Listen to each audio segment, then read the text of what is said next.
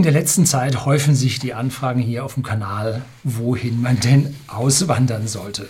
Herr Lüning, warum wandern Sie nicht aus? Ja, eine ganz beliebte Frage, wenn ich hier mich über die schlechten Zustände oder die schlechter werdenden Zustände öfter mal auslasse.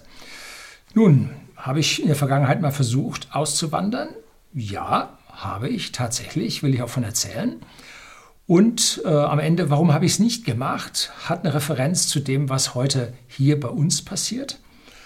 Und es stellt sich die Frage, welche Länder sollte man in Betracht ziehen?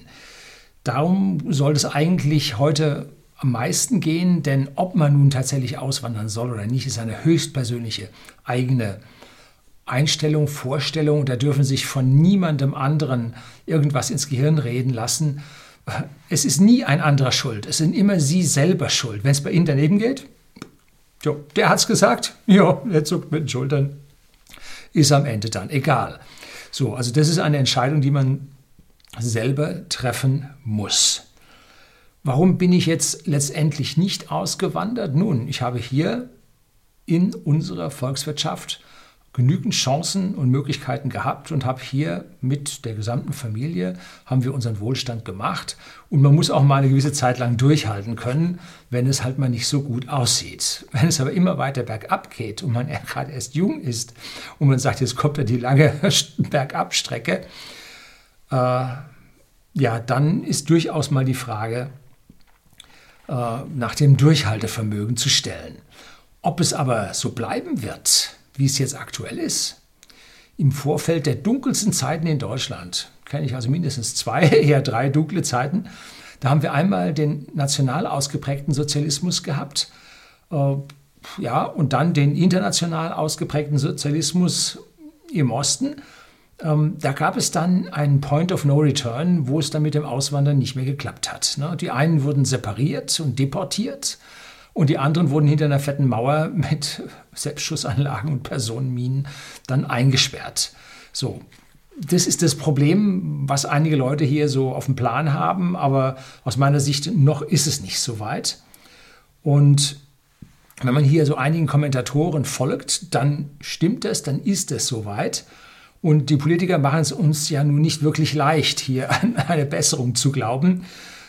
Es ist zum Beispiel sehr, sehr lange her, dass man mir zum Beispiel befohlen hat, dass ich um 22 Uhr zu Hause sein musste. Also da war ich 15 oder 16 Jahre alt. Nun ist es heute wieder an der Tagesordnung. Jetzt gehen wir dann ins Detail, philosophieren ein bisschen rum. Es gibt aber auch knallharte Zahlen zu sehen, an denen ich diese Aussagen, die ich treffe, dann auch untermauern möchte. Bleiben Sie dran.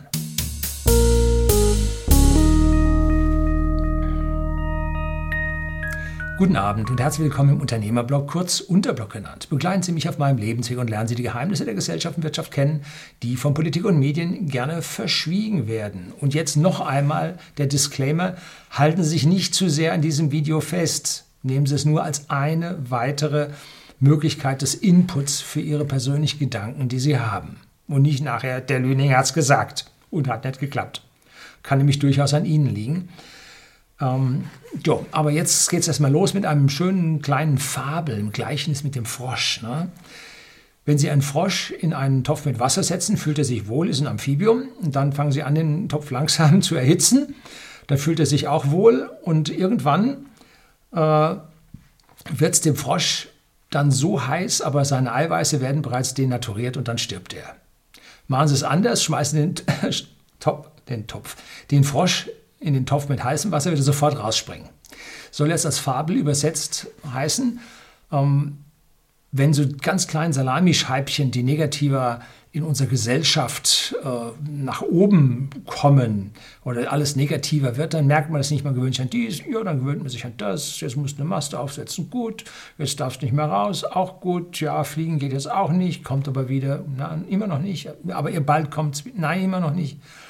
Ja gut, so, also es zieht sich dann hin und auf einmal, niemand hat die Absicht, eine Mauer zu errichten. So, also das ist die Gefahr, vor der wir stehen. Und was sind die aktuellen Bedrohungen, die wir haben? Die sind gesellschaftlicher und wirtschaftlicher Natur. arbeiten, Maul halten, viel Steuer bezahlen. Das kann man also ganz kurz hier das zusammenfassen. Und was man hat und sich schon früher erwirtschaftet hat, muss unmoralisch sein, muss man Vermögensteuer für bezahlen. Und wenn man viel und gut arbeitet, dann müssen da auch die Steuern rauf, 75%. Und soweit das Parteiprogramm der Roten, Grünen und Linken. Und wenn die es zu einer gemeinsamen Koalition schaffen, dann vermute ich mal, dass man sich auf das Schlimmste von allem zusammen einigen wird. Ich glaube, da sind keine irgendwelchen Bremsen gesellschaftlicher oder finanzieller, wirtschaftlicher Natur mit eingebaut. Oh nein. Da wird eine völlige Umgestaltung, eine realitätsferne Umgestaltung der Arbeitswelt vorangetrieben. In dem grünen und linken Gedankengebäude ist das alles jetzt mittlerweile sehr deutlich sichtbar. Die SPD ist momentan da ein bisschen noch der Waisenknabe, ist ja noch in der Regierung, ne? Aber Kevin, Saskia und Co., die arbeiten feste daran.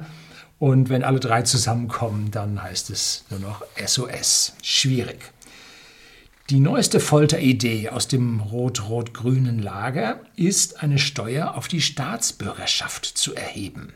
Was ist jetzt das?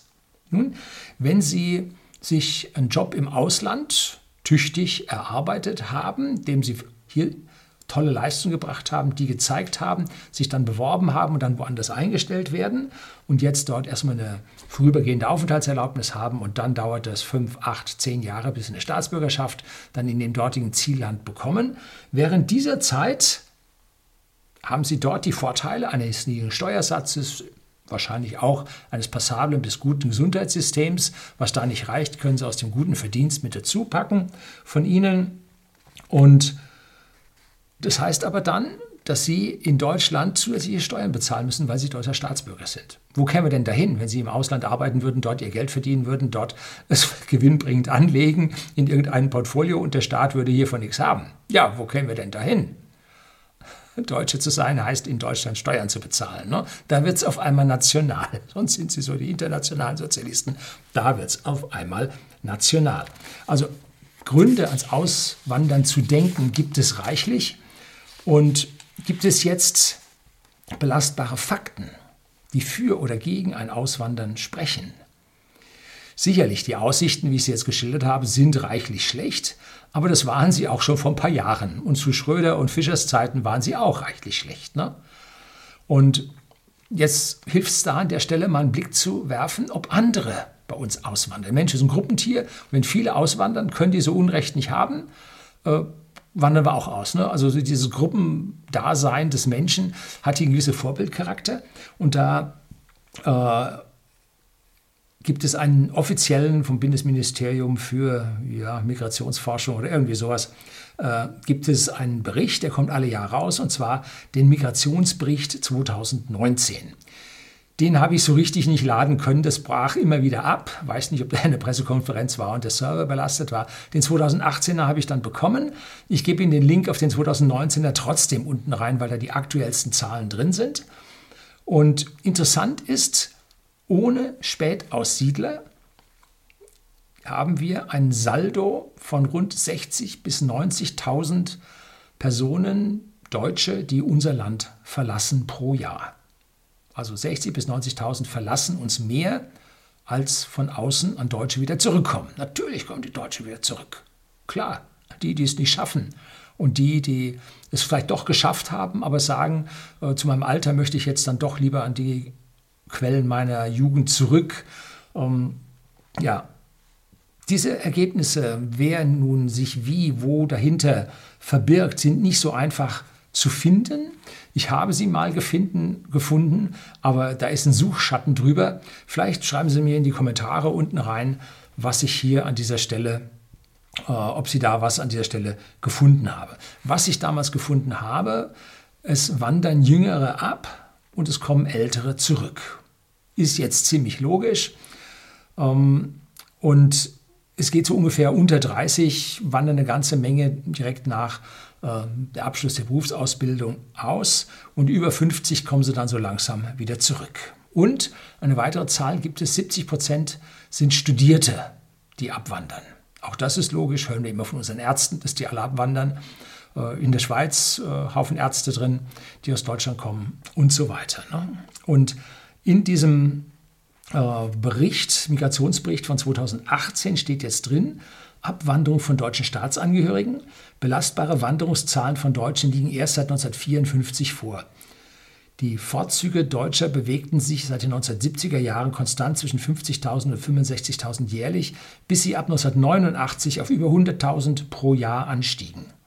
Im Jahr 2018 wurde mit 261.851 Fortzügen von deutschen Staatsangehörigen aus dem Bundesgebiet ein leichter Rückgang gegenüber dem Vorjahr um 5% registriert. Im Jahr 2018 lag der Wanderungsverlust bei deutschen Staatsangehörigen unter Berücksichtigung von methodischen Veränderungen der Wanderungsstatistik seit 2016 bei minus 60.320. Also hier die offiziellen Zahlen, wer da abwandert, an dieser Stelle nicht enthalten. Gab es aber eine Studie, die ich gelesen habe. Schade, dass ich sie im Moment nicht finde. Vielleicht finden Sie sie. So, was ist das Hauptproblem davon, wenn uns da pro Jahr ein Saldo von 60.000 überbleibt? Was ist das bei 83 Millionen? Nicht so wirklich viel, ne? Das Problem sind diese 261.851 Fortzüge. Das ist jetzt, wir haben ungefähr 750.000, 800.000 Kinder jedes Jahr und 261.000 sind also davon ungefähr ein Drittel. Jetzt wird es aber schwierig. Ne? Ein Drittel eines Jahrgangs macht sich auf die Socken. Gut, früher der Zimmermann und so ist auf die Walz gegangen, ist aber dann nach ein, zwei Jahren, nach der Jahren wieder zurückgekommen. Aber hier kommen die nun später zurück. Das heißt, die produktivste Zeit in ihrem Leben verbringen sie außerhalb des Landes und kommen dann erst im Alter wieder zurück. Wir hatten selbst bei whisky.de, dem Versender hochwertigen Whisky an privaten Endkunden in Deutschland und in Österreich, eine Mitarbeiterin, unsere allererste Mitarbeiterin, die ist in den 70er Jahren nach Südafrika ausgewandert. Und als es dann in Südafrika immer schwieriger und immer schlechter wurde, ist sie dann zurückgekommen, in den Anfang der 90er. Ne? Also da war es dann schon für sie erkennbar, dass im Ausland nun nicht ihr Lebensmittelpunkt lag. Es gab persönliche, private Probleme an dieser Stelle auch noch, sei durchaus angemerkt. Aber anstatt nun sich auf da irgendwelche Sozialsysteme in Südafrika zu verlassen, hat man sich dann doch lieber die Sozialsysteme hier gesucht. Aber fairerweise muss man sagen, sie hat bis zu ihrem Tod bei uns gearbeitet. Nicht, dass wir sie jetzt so lange beschäftigt hätten. Nein, sie ist leider vorzeitig verstorben. Aber sie kam dann wieder zurück und hat dann bei uns mit höherem Alter dann weitergearbeitet. So, das heißt, ihre Sturm- und Drangjahre war sie außerhalb von Deutschland. So, dies ist das Hauptproblem, dass unsere leistungsfähigen, gebildeten 70% Akademiker unser Land für gewisse Jahre bis Jahrzehnte verlassen und dann nur ein Viertel ungefähr oder 3/4 von denen zwar zurückkommen, aber dann in zu hohem Alter. So. Was sucht man als Land? Das ist jetzt für mich die Hauptfrage. Und für mich persönlich, der ich sehr zahlengetrieben bin, ich habe natürlich von den Ländern, die jetzt alle kommen, habe ich eine Menge besucht. Bis auf 2 war ich in allen schon da, bei den meisten mindestens 3 Wochen. Und bei vielen sogar über einem Jahr war ich da im Ausland, in Summe aufsummiert, dass man also da von dem Land schon einiges mitbekommt. Natürlich über whisky.de, besonders viel in Großbritannien und Schottland, ist klar. Ich möchte als allererstes für ein Auswanderungsland, in das ich gehen möchte, ich ein hohes BIP haben. Also ein hohes Bruttoinlandsprodukt, was zeigt, dass dieses Land fortschrittlich ist und eine hohe interne Wirtschaft hat. Jetzt nicht unbedingt die Länder, die das hohe BIP sich allein durch Bodenschätze erarbeiten oder erhalten oder verkaufen, sondern wo es in dem Land tatsächlich eine interne starke Wirtschaft gibt, die dieses hohe BIP erzeugt. Und da schauen wir uns jetzt mal die Liste an, die stammt jetzt aus Wikipedia raus. Aus 2019 sind die Zahlen wo wir das Land mit den höchsten BIP-Zahlen haben, hier von 1 bis 70 zusammengefügt. Und dabei bitte aufpassen, das ist die Purchasing Power Parity, wie es so schön heißt, PPP. Das ist das, wie viel das Geld im eigenen Land wert ist. Es gibt Länder, die haben hier ein sehr, sehr hohes BIP, aber im Land ist es so wahnsinnig teuer, Beispiele sind Norwegen und die Schweiz, dass also die Purchasing Power an der Stelle dann nicht mehr so hoch ist, wie man eigentlich meint. Wogegen es andere Länder gibt, die ja so billig im inneren Land sind, dass ihnen das geringe Einkommen, was sie als BIP pro Kopf haben, an dieser Stelle gar nicht so weh tut. Jetzt schauen wir uns mal zuerst an Macau, das ist ehemals portugiesische Kolonie vor den Toren von Hongkong, also vor China. Die liegen mit 121.764.000 Dollar an der Spitze des BIPs in der Welt, wenn es um die Kaufkraft geht. Sie haben billige chinesische Waren und hohes BIP-Einkommen.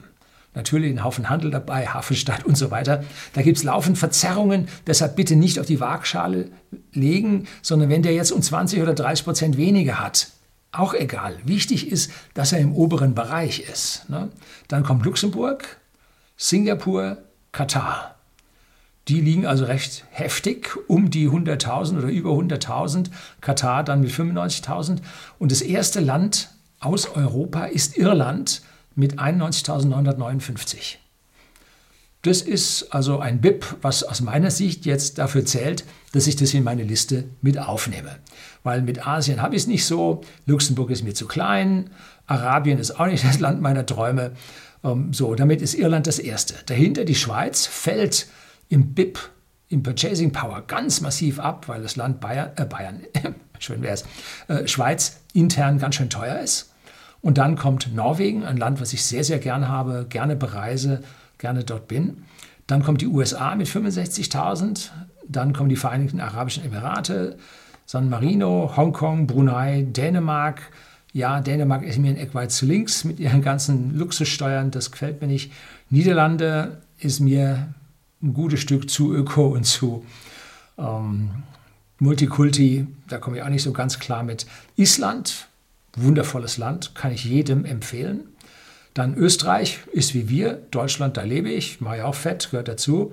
Schweden war ich jetzt erst im Sommer, die sehen das also alles ziemlich locker. Dann kommt Belgien, ist mir die Staatsquote und die Steuern viel zu hoch.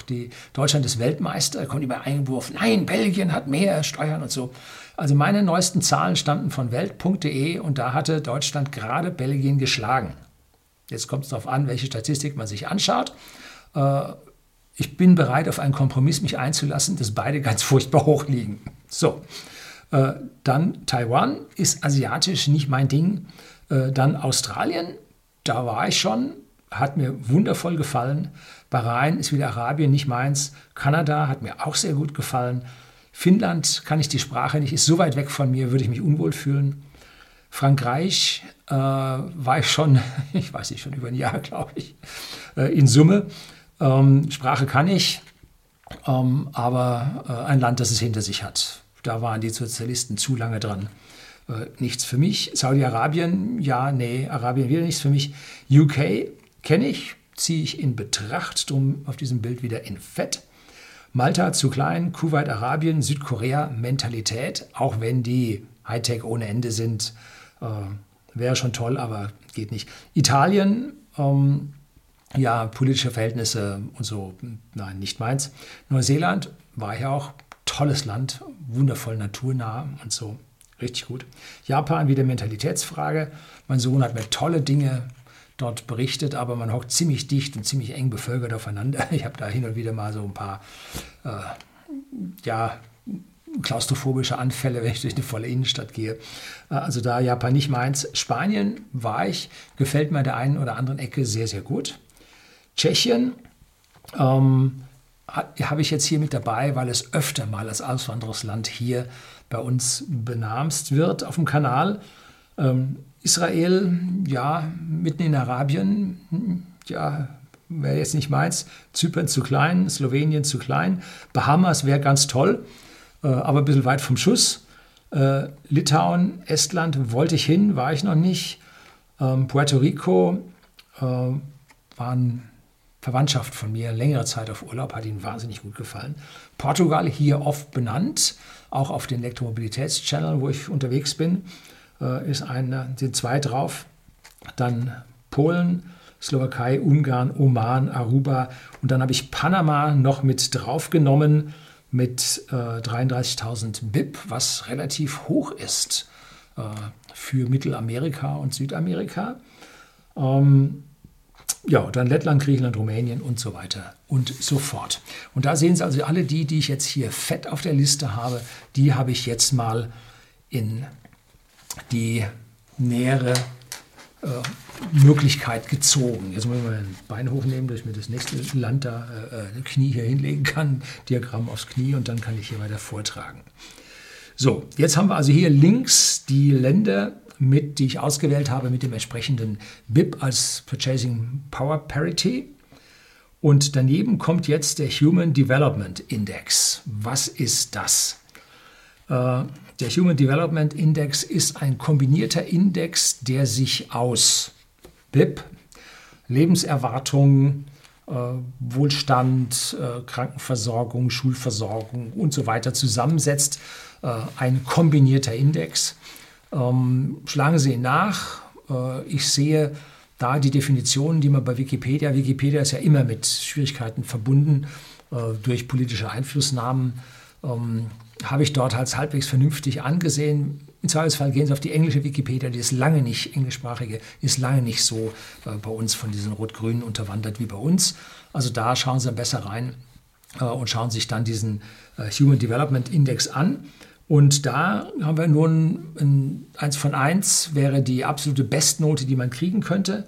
Und hier geht es also jetzt von 0,955 in Irland abwärts runter bis 0,815 in Panama, zeigt, dass man in Panama durchaus schon eine gewisse Lebenserwartung hat, durchaus eine gewisse Schulbildung hat und das so ganz schlecht in diesen Ländern auf der Welt nicht ist und lassen sich da nicht von unseren Medien verheizen, indem man ihnen Angst vom Ausland und vom Urlaub im entsprechenden Ausland macht. In den meisten Ländern ist es viel, viel besser, als unsere Medien, die ihnen unsere sogenannten Qualitätsmedien, ihnen das vorgaukeln wollen.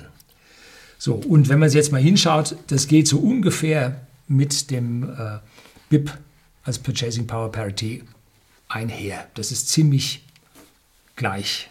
Also hier sagt uns dieser Human Development Index jetzt nicht wirklich etwas aus. Und dass der nun da auf unter 0,9 am unteren Ende springt, das sind auch nur gewisse Veränderungen, obwohl im unteren Bereich springt er schon weiter als im oberen Bereich, ne?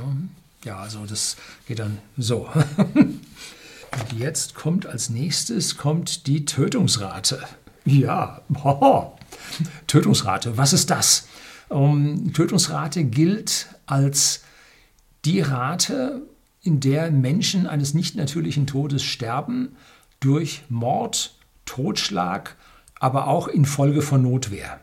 Also immer wenn jemand eines unnatürlichen Todes zu Tode kommt, was nicht mit staatlichen Todesstrafen oder Kriegen zu tun hat. Die sind außen vor.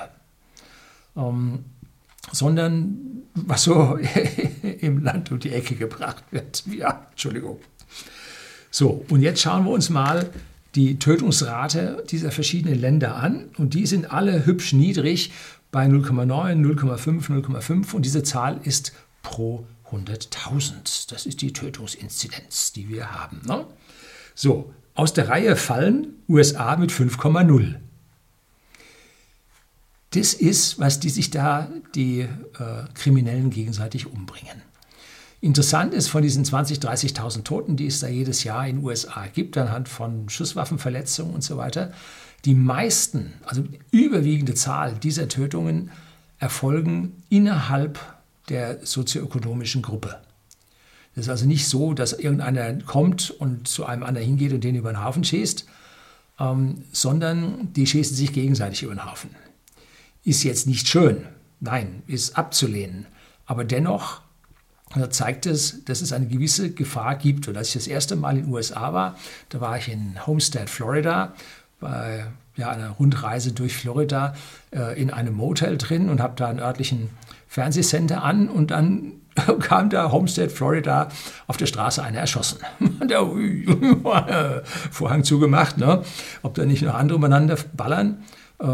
Gut, also da ist das dann doch relativ nah, wogegen man hier in Seeshaupt, wo whisky.de, der Versender hochwertigen Whiskys an privaten Endkunden in Deutschland und in Österreich zu Hause ist, man doch 10 Jahre warten muss, bis in der Nachbarschaft dann wieder jemand umgebracht wird. Nachbarschaft ist falsch gesagt.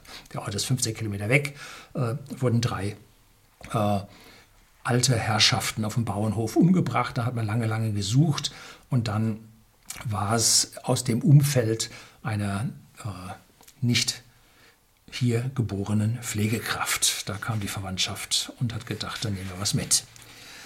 So, da sieht man also die Tötungsrate in den USA mit 5,0 doch vergleichsweise hoch. In Kanada 1,8, ja, die sind verwandt miteinander mit ihrem gesamten Rechtssystem und Gesellschaftssystem, haben es allerdings ein bisschen besser unter Kontrolle. Und dann ganz in der letzten Position bei Panama mit 9,7. Das zeigt mir, dass Panama, oh, wie schön ist Panama, nein, sind grüne Träume. Panama ist an dieser Stelle nicht so schön. Gut, jetzt kommen wir als nächstes zu der ordentlichen Verteilung der Einkommen. Habe ich ja hier schon öfter mal zum Besten gegeben, was wir in Deutschland für ein geringes Vermögen haben. Dass die Deutschen also im Euroraum das geringste Vermögen pro Haushalt haben, weil der Staat ihnen halt alles wegnimmt und sagt, dafür hast du eine Rentenversicherung, Ansprüche an staatliche Rentenversicherung und so weiter, aber dafür hat er kein Haus oder keine Wohnung und muss hier Miete bezahlen und ist also hier vom Staat ganz, ganz massiv abhängig und hat damit auch geringen Wohlstand und selbst der Spitzenwohlstand von den Superreichen bei uns, der ist gar nicht da, weil die Superreichen längst weg sind. Und der ist auch nicht, der ist zwar, ich glaube, 3 oder 4 Mal höher als der Median. Also die Hälfte aller Haushalte hat weniger und die Hälfte aller Haushalte hat mehr. Das ist der Median. Der Mittelwert ist alle Haushalte zusammen geteilt durch die Anzahl der Haushalte. Und der liegt also um Faktor 3,5 bis 4 höher als dieser Median. Das heißt, wir haben eine Mordspreizung in unserem Vermögen. Aber andere Länder in Europa, vor allem die sich dann so sozial geben und so, viel, viel höhere Spreizung, ne?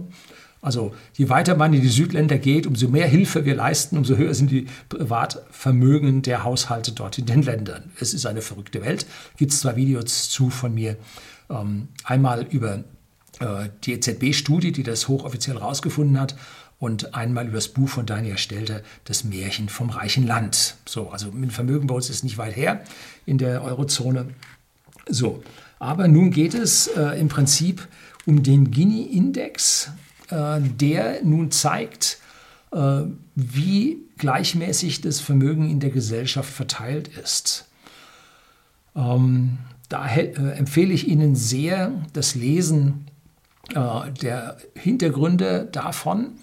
Und zwar kann der Gini-Index identisch sein, wenn man wenig, sehr arme und dann eine relativ gleiche Verteilung hat oder relativ gleiche und ganz wenige sehr reiche. Das führt alles zum identischen Gini-Index. Da ist also ein Haufen Kritik angemessen. Aber im Prinzip ist es so, dass je niedriger der Gini-Index ist, umso gleich verteilter ist der Wohlstand im Land mit allen Wenn und Aber. Jede dieser Zahlen, die hier sind, ein Haufen Wenn und Aber, ne? Auf jeden Fall, ne? Bloß in Summe zeigen dann diese Indizes dann doch ein Bild, weil sich hier, ja, werden alle in die gleiche oder dieselbe Richtung hier manipulieren. Der eine kann es besser, der andere kann es schlechter. Ist an der Stelle also nicht ganz so einfach.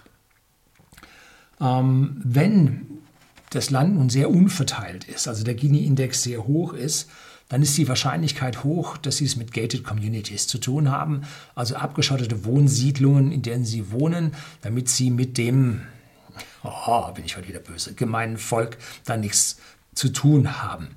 Ich war in Indonesien, habe dort Verwandtschaft besucht und habe dort in der Gated Community die Zeit übernachtet und das war gar nicht so schlecht. Um es gleich mal dazu zu sagen, wir waren dort zum Ende des Ramadans, Idul Fitri, waren wir dort mit meiner Frau, oder meine Frau und ich. Und da fährt alles mit ihren Mopeds aufs Land. Und die Hauptstadt Jakarta, wo ich war, die ist leer. So, und in dieser leeren Hauptstadt Jakarta, damals, ich weiß nicht, 17, 18 Millionen Einwohner, heute 23 oder so, ist erst 12, 13 Jahre her. Da gab es, wie viele Einbrüche bei diesen ganzen verlassenen Wohnungen? 32. Was? Da geht's doch ab und so. Nein, ist ein islamisches Land und da ist Diebstahl religiös nicht drin. Sie können beim Handel übers Ohr gehauen werden, durchaus. Aber Diebstahl ist an der Stelle nicht dran. Und ich habe mich also nie in irgendeiner Art und Weise in Indonesien irgendwie bedroht gefühlt, was ich mich in anderen Ländern auf der Welt durchaus schon habe. Oder wenn man dann in der Schlange zu irgendwelchen großen Tempeln steht, ja, Buddhisten und Hinduisten haben wir uns die Borobudur und Pampananen haben wir uns angeschaut. Und da ist dann so eine Schlange, muss einen Augenblick warten. Auf einmal hat man so hinten jemanden an sich dran lehnen. Da dreht man sich rum, ist es dort eine einheimische Frau, so groß, Schleier vorm Gesicht, war ein bisschen müde, hat schon mich angelehnt. Also noch nicht mal islamische Berührungsängste an dieser Stelle. Und ich hatte auch keine Angst, dass sie jetzt hingeht und mir die Geldbörse aus der Tasche fingert, die ich da hinten natürlich im Ausland nie habe.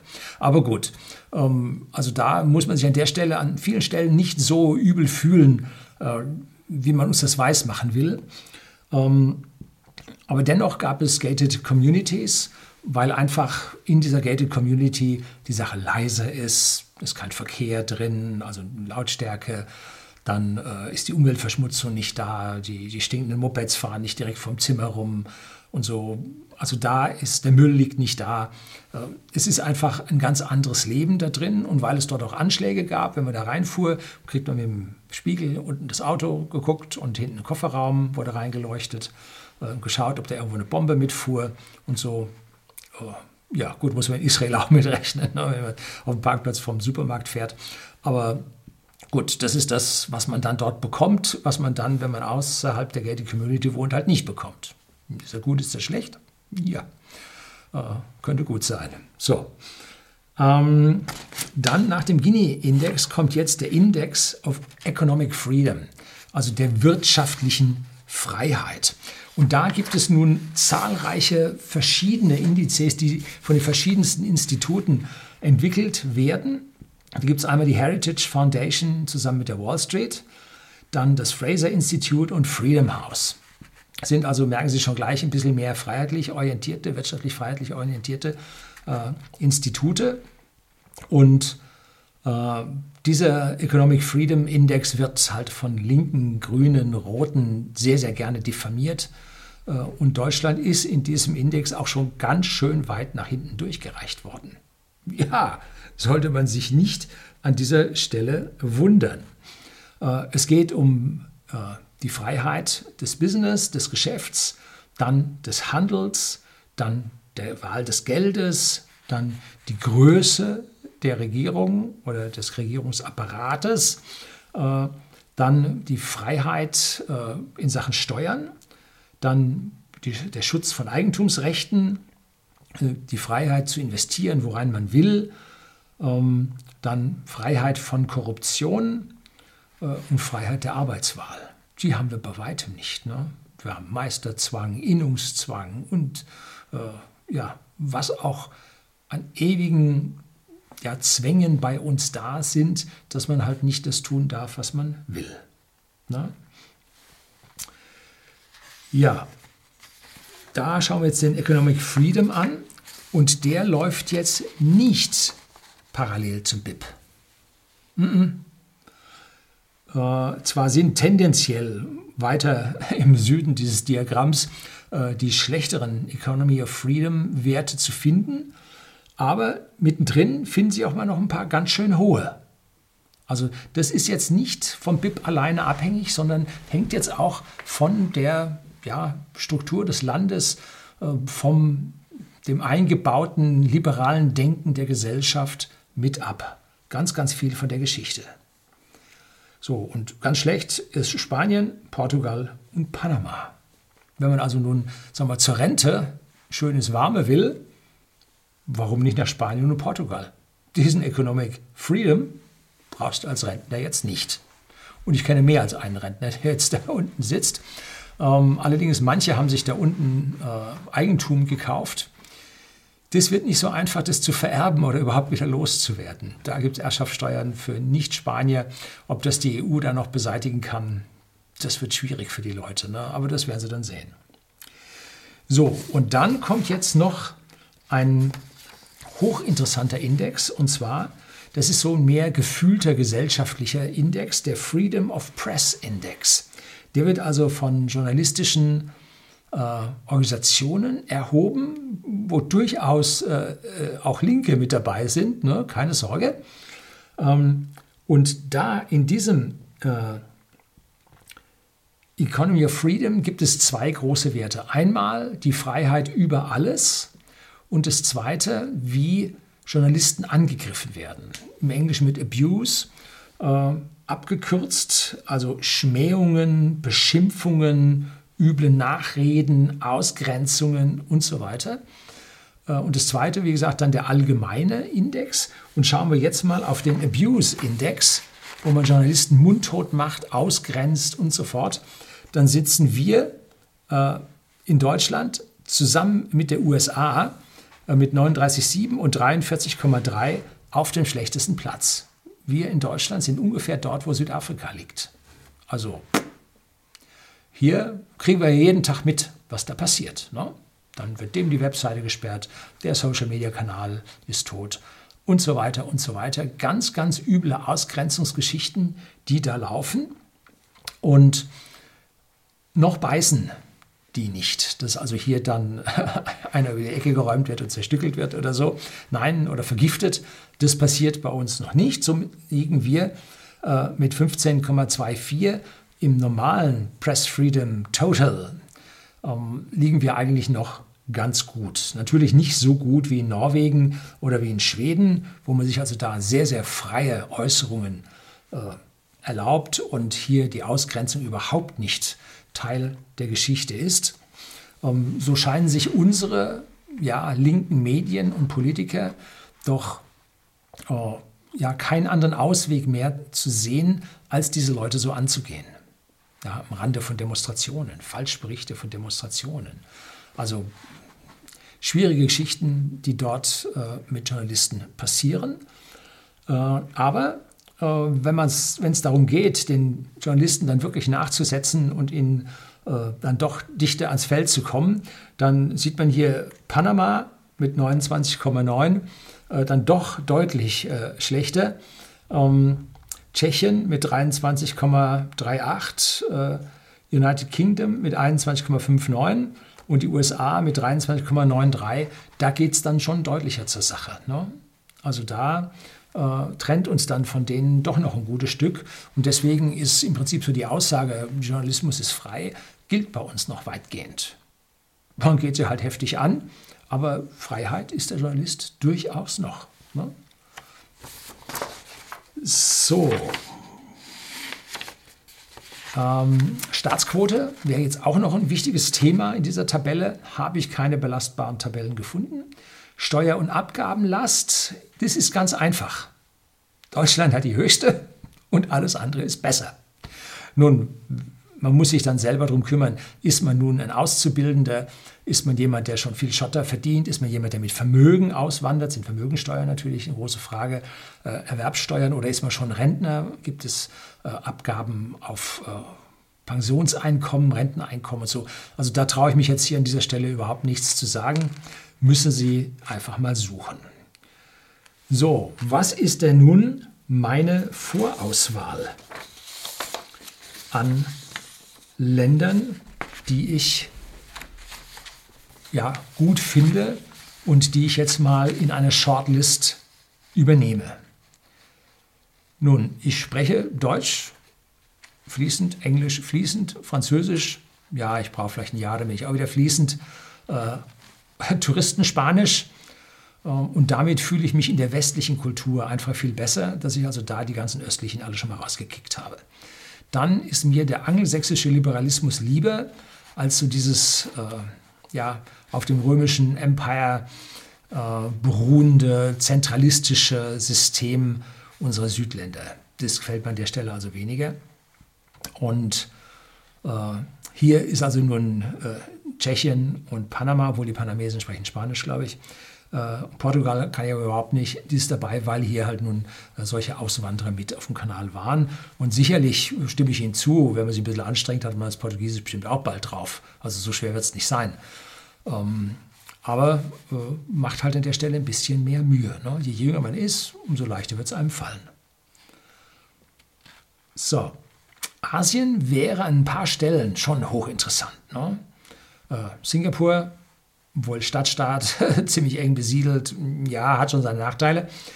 Südkorea, hochtechnifiziert, auch ziemlich voll, so wie bei uns. Und Taiwan muss auch landschaftlich sehr schön sein. Mitarbeiterin von uns war jetzt zum Backpacking in Taiwan gewesen vor 2 Jahren oder 3. Tolles Land, aber auch Mentalität und Sprache nicht meins. So, welche Länder fallen denn jetzt raus von dieser Liste, die ich aus dieser ersten Liste von 50, 60 rausgesucht habe? Rausfallen tut für mich die USA. Früher war für mich die USA eines der großen Länder, in die man auswandern sollte. Als ich fertig war mit meinem Studium, da gab es in Europa eine tiefe, tiefe Krise in der Luft- und Raumfahrttechnik. Die hat es also völlig verbockt. Und ich habe versucht, entweder nach USA, nach Kanada oder nach Großbritannien zu gehen und da zu den großen Luftfahrt- und Raumfahrtkonzernen. Und damals waren die also alle mit meinem Ausbildungsgang und meinen Noten höchst zufrieden und haben gesagt, aber leider haben sie gerade Rezession, das war 80er Jahre, und können gerade keinen einstellen. Ich soll mich aber unbedingt wieder bewerben. So, das war die grundsätzliche Aussage. Hätte also funktionieren können, hat aber nicht funktioniert, weil die gerade Mitarbeiter am Loswerden waren und war halt nicht. Ne? Gut, dann war Familie gegründet, Job hier, Karriere begonnen, Selbstständigkeit begonnen und dann, wenn man sieht, wie es vorwärts geht, dann muss man auch nicht mehr auswandern. Also wenn Sie hier jetzt Ihren Job haben und die Sache geht gut vorwärts und Sie sind vielleicht Krisengewinnler oder so, warum auswandern? Allerdings, wenn Sie Krisenverlierer sind und wollen jetzt auswandern, Achtung, alle anderen Länder sind auch Krisenverlierer. Ne? Gerade ist das BIP weltweit ganz schön runter, dass also da das Einstellen von Mitarbeitern doch hinter dem zurückbleibt, was man vorher entlassen hat. Weil erst müssen da die Skaleneffekte wieder laufen, bevor man neue Leute wieder einstellen wird. Also da wird ein Auswandern in der jetzigen Situation richtig schwierig bis unmöglich sein. Ich will Ihnen hier nicht zu viel Sorgen bereiten in dieser Hinsicht, aber es wird nicht ganz so einfach, wie Sie sich das vorstellen werden. Gut, dann, also USA fällt raus, A, wegen den Tötungsraten. Der Gini-Index wäre jetzt noch zu verkraften, weil es ja hier ziemlich getrennte Wohnsiedlungen gibt. Aber im Prinzip dieser Kampf, der innerhalb der Presse läuft, diese Spaltung der Gesellschaft, die dort mit Gewalt vorangetrieben wird, das ist jetzt nichts für mich. Ne? Und wenn Sie nach Kalifornien schauen, die haben auch höhere Unternehmenssteuern, als wir bei uns haben. Und das in den USA. Ne? Die Unternehmen ziehen zu Tausenden weg aus Kalifornien, jetzt mehr nach Texas und die Angrenzerstaaten, weil es dort halt einfach viel besser ist. Und deshalb macht es riesig was aus, wo sie nach USA hinziehen. Ne? Also Kalifornien als das gelobte Land vielleicht nicht mehr. Dann die übervölkerten Städte, so wie New York, brauchst du vielleicht auch nicht. Aber so ein hübscher Flyover-State, wo es schön ruhig ist und sagen wir die nächste große Stadt, vielleicht in 2 Stunden Entfernung, wäre nicht so verkehrt, ganz bestimmt nicht. Und da ist ja auch die Steuererhebung dann doch mehr regionaler Natur. Ne? So, Island, ein tolles Land, was jetzt innerhalb der Pandemie über ihren Tourismus ganz massiv verloren hat. Also da wird es sicherlich auch schwierig, wenn man da dann hin wollte. Aber ansonsten sehen die Zahlen und alles von Island sieht hervorragend aus. Sprache, bisschen schwierig, ist aus meiner Sicht, ich habe im Studium Norwegisch gelernt. So als Plan B, hat mich damals schon interessiert, habe ich auch damals schon bereist. Völlig einfach, eine Zeit, ein Artikel, ein Geschlecht, also sowas von einfach und dann auch noch verwandt mit den germanischen Sprachen. Also Norwegisch haben sie, ich sag mal, in einem Jahr haben sie das, wenn sie ein bisschen begabt sind, ein bisschen lernen, haben sie es in einem Jahr relativ gut drauf. Ja. So, Island ist schwieriger an dieser Stelle. Da diese Doppelkonsonanten und so, das hat der Teufel gesehen. So, dann kommt Österreich, Deutschland. Die habe ich hier auf die rote Liste gesetzt, weil ich A, da schon wohne und Österreich und so ähnlich ist, muss man jetzt dann nicht von Deutschland nach Österreich wechseln, obwohl das ein Freund von mir macht. Ja, dann Schweden auf jeden Fall ist mit drin, Australien ist mit drin, Kanada nicht mehr, A, weil sie ihre Tötungsrate nicht unter Kontrolle haben und B, weil das Land unglaublich nach links gerutscht ist. Und dann noch diesen französischen Einfluss mit drin hat. Das alles sind Dinge, die es für mich nicht so erstrebenswert machen. Es gibt eine Enklave, Nova Scotia, gibt es auch eine tolle Whiskybrennerei, haben wir bei whisky.de. Die Whiskys von denen immer mal wieder, die haben nicht so einen großen Output, dass man da ganz viel von verkaufen könnte. Ist ein guter Bekannter von uns hin ausgewandert. Und wenn man sich da so umhört, da gibt es eine riesige deutsche Clique, die da oben wohnt. Richtiges Auswanderungsland, aber für mich an der Stelle dann nicht, obwohl mir Toronto eigentlich ziemlich gut gefallen hat. Naja, gut, dann United Kingdom kommt in Frage, auch wenn die Tötungsrate mit 1,2 vergleichsweise hoch ist. Ja, das sind die großen, fiesen Städte, die da zuschlagen. Ne? Dann Neuseeland, ganz, ganz tolles Land, sehr zweigeteilt. Einmal das sehr mondäne städtische Nordinsel und dann im Prinzip die rural entlegene Südinsel. Ja, toll. Spanien dann eher nicht, Tschechien nicht, Portugal nicht, Panama nicht, habe ich Ihnen vorhin schon erzählt gehabt. Dann kommen wir jetzt zu den positiven Seiten von den Ländern auf der Shortlist. Und da haben wir nun Irland, wo der Economic Freedom sehr hoch ist. Also da kann man ziemlich viel wirtschaftlich anstellen und in der Schweiz auch. So, also Schweiz und Irland sind mit Sicherheit Länder, die beim Auswandern zu bevorzugen sind. Und dann schauen wir weiter runter, Australien mit Economic Freedom 82,4 und Neuseeland mit 83,9. Das sind allesamt die Länder mit dieser hohen wirtschaftlichen Freiheit, die es aus meiner Sicht zu Wohlstand automatisch bringt. Wenn man nun nicht den Geschwätzwissenschaften angehört und sich von irgendjemandem einen Labsal holen möchte oder muss, weil es sonst nicht reicht. Ne? Also da hier für die Leute, die leistungsbereit, leistungsfähig, gebildet sind, die idealen Länder. Und jetzt schauen wir uns die Länder mal im Detail an. Zuerst Irland. Da können sie einfach so hinziehen. Ist EU. Volle Freizügigkeit. Keine Probleme. Ziehen sie hin. Peng. So, Schweiz ist an der Stelle ein bisschen schwieriger. Ist zwar im EWR, im Europäischen Wirtschaftsraum, hat damit auch eine Freizügigkeit des Arbeitsplatzes. Aber wenn sie sich dort niederlassen wollen, müssen sie entweder diesen Job haben, dann können sie auch in der Schweiz wohnen. Wenn sie den Job verlieren, haben sie 6 Monate Zeit, einen neuen zu finden. Und wenn das nicht klappt, müssen sie wieder raus. Wenn sie dann Schweizer Staatsbürger werden wollen, ein Klassenkamerad von mir hat es vor 5 Jahren ungefähr geschafft, dann müssen sie sich, je nachdem, welchem Kanton, welche Gemeinde sie sich niederlassen, müssen sie dann zum Teil sogar eine Sprachprüfung machen. Ne? So. Mein Klassenkamerad ist gefragt worden nach gewissen Käsesorten.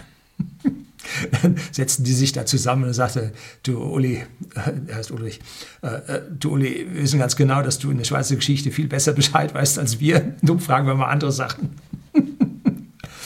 Gut, so, also das war dann, man kann sich auch darauf vorbereiten, soll heißen. Ne? Eine Sprachprüfung muss man auch machen, Schweizerdeutsch. So, Dann Australien, Neuseeland sind ganz typische Auswanderungsländer, die allerdings Auflagen haben. Nämlich da gibt es eine Liste, die sie erfüllen sollten, um hier eine Chance auf einen Einwanderungsplatz zu bekommen. Ist auf der einen Seite ganz logisch für das Land, dass die nur die reinlassen, die ihnen was Positives bringen. Auf der anderen Seite ist es ja, sage ich mal, eine höchst unsoziale Geschichte. Nicht, weil man den Armen hier keine Möglichkeit der Einwanderung ermöglicht, sondern weil man den Ländern, denen die Leute verloren gehen, man die Besten nimmt. Ja? Wenn bei uns die Besten gehen, dann bleiben die weniger Besten übrig, um es mal vorsichtig zu sagen. Ne? Und wenn Sie jetzt ein Land haben, irgendwo Schwarzafrika, und nun haben sich Leute total super angestrengt und haben es geschafft, sind gebildet und so weiter, dann wandern die aus, dann bleibt dem Land wieder einer weniger. Ne? Also es hat hier eine zweischneidige Geschichte, wenn man so wirkliche Einwanderungsgesetze hat. Ja. Auf der anderen Seite sorgt das allerdings auch für Wohlstand. Ne? Also man kann es ihnen auf der anderen Seite nicht verübeln, wenn die sagen, wir fahren diesen Kurs. So. Wie ist dort, also welche Jobs? Natürlich MINT-Jobs, Handwerkerjobs. Alle die etwas unmittelbar bezwecken. Jetzt sagen wir mal die Theoretiker, gut, es gibt einen Haufen Austausch von Akademikern, aber die gehen dann irgendwann wieder. Aber die das Land weiterbringen, die sind gefordert. Ne? Also da ist eine Gründermentalität dann schon mit dabei. Woher weiß ich das? Nun, ich habe mich da mit Leuten unterhalten, sowohl in Australien als auch in Neuseeland. Und da habe ich ein Video gedreht über Südafrika. Da habe ich Teil 1 gedreht, das war sehr positiv, als ich Südafrika bereist habe. Und das Zweite war dann relativ negativ, weil ich mich mit einem Ausgewanderten aus Südafrika unterhalten habe. Und der hat all das erzählt, was da im Hintergrund alles abläuft und wie das Land hier in Orkus runtergeht. Schwierig, ganz schwierig. Ne? So, jetzt kommen wir dann zum Ende. Ich habe keine wirkliche Ahnung, wie das Auswandern in diese Länder geht, weil ich mich darum nicht bemüht habe. So, also das ist jetzt hier Theorie. Allerdings habe ich versucht, Ihnen mit diesen Kennzahlen, die sich tatsächlich so finden lassen von renommierten Institutionen, sich das Bild, was ich mir von meiner Welt zusammengebastelt habe, was die guten Länder sind und was die schlechten Länder sind, dass die sich da drin widerspiegeln. Das kann man sehen. Das sind diese Zahlen. Ne? Ich habe jetzt nicht Fortschritt beim Erreichen des Sozialismus hier mit drin oder so, sondern ich habe die faktischen Zahlen, die es einem dann ermöglichen, tatsächlich dort in dem Land zu was zu kommen und es einem gut gehen zu lassen. Das ist ja das Wichtige. Wenn Sie irgendwo hingehen und sagen, jetzt fang mich bitte auf, das ist schwierig. Wenn Ihnen aber ein Land gibt und sagt, schauen Sie mal zu, was Sie für unser Land tun können und wir belohnen Sie dafür, dann ist das völlig in Ordnung. Ne? Dann ist das gut. Und ja, ich habe Freunde und Bekannte, die sind nach Irland ausgewandert, Schweiz, mein Klassenkamerad, nach USA, Studium mehrere, nach Österreich, dann nach Australien, ja, nach Kanada auch und nach UK sowieso und nach Neuseeland und nach Spanien.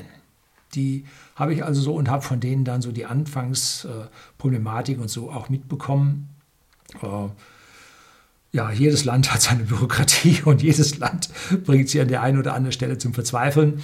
Aber die Länder, die am wenigsten sie zum Verzweifeln bringen, sind dann Neuseeland und Australien. Gut, also das sind im Normalfall die Länder, wo es dann für die Jungen, die wirklich was bezwecken wollen, die schaffen wollen, die leistungsbereit sind, die Wohlstand aufbauen wollen, wo es für die dann normalerweise hingeht. So, mehr kann ich Ihnen nicht bieten. Das soll es gewesen sein. Herzlichen Dank fürs Zuschauen.